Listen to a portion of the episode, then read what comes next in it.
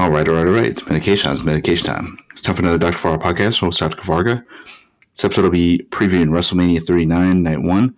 This is the upcoming 39th annual WrestleMania Professional Wrestling Pay-Per-View and live stream event produced by WWE World Wrestling Entertainment. It's going to be held on April 1st, 2023 at SoFi Stadium, Inglewood, California. Also, the original location of WrestleMania 37 before the COVID-19 pandemic forced it to be relocated, and then WWE Wrestler The Miz will serve as the host. It'll be the sixth WrestleMania to be held in the greater Los Angeles area, and the seventh in the state of California overall. It'll also be the first WrestleMania to take place under Triple H's creative control following Vince McMahon's retirement last July. All right, so let me go on night one of this event. Here's what we have going on night one.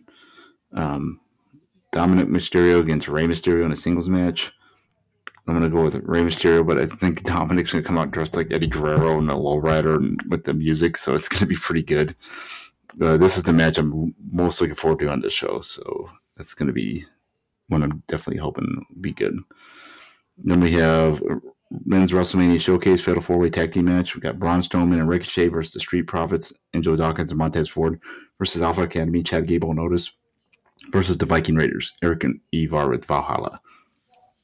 I am going to go with the Street Profits. I think they're the team to beat, and I think the Alpha Academy splitting up during the match is going to cause that to happen, with probably Gable or Otis being pinned because the other one causes them to lose. No, set up the split.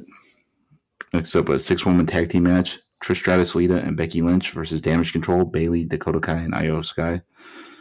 I'm going to go with Damage Control, and then that's going to cause Trish to turn heel on Becky Lynch. Called a hunch. Singles match. Seth freaking Rollins versus Logan Paul. I'm going to go with Rollins, but I think this is going to be the show-stealing type match with a lot of high-action scenes in it. I'm expecting a lot from this one. The singles match for WWE United States Championship, Austin Theory versus John Cena. I'm going to go with Austin Theory, but I wouldn't be. I think it's going to be a pretty good match. I wouldn't be surprised if Cena won either.